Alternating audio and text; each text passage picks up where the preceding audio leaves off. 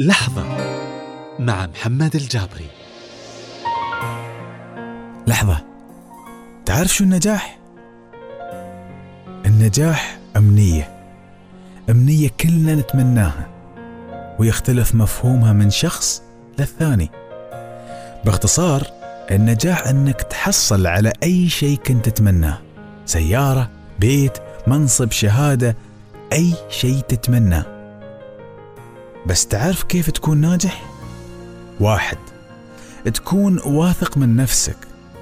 وتذكر أن الله خلقنا كلنا بقدرات ومواهب وملكات من يوم ما كنا في بطون أمهاتنا.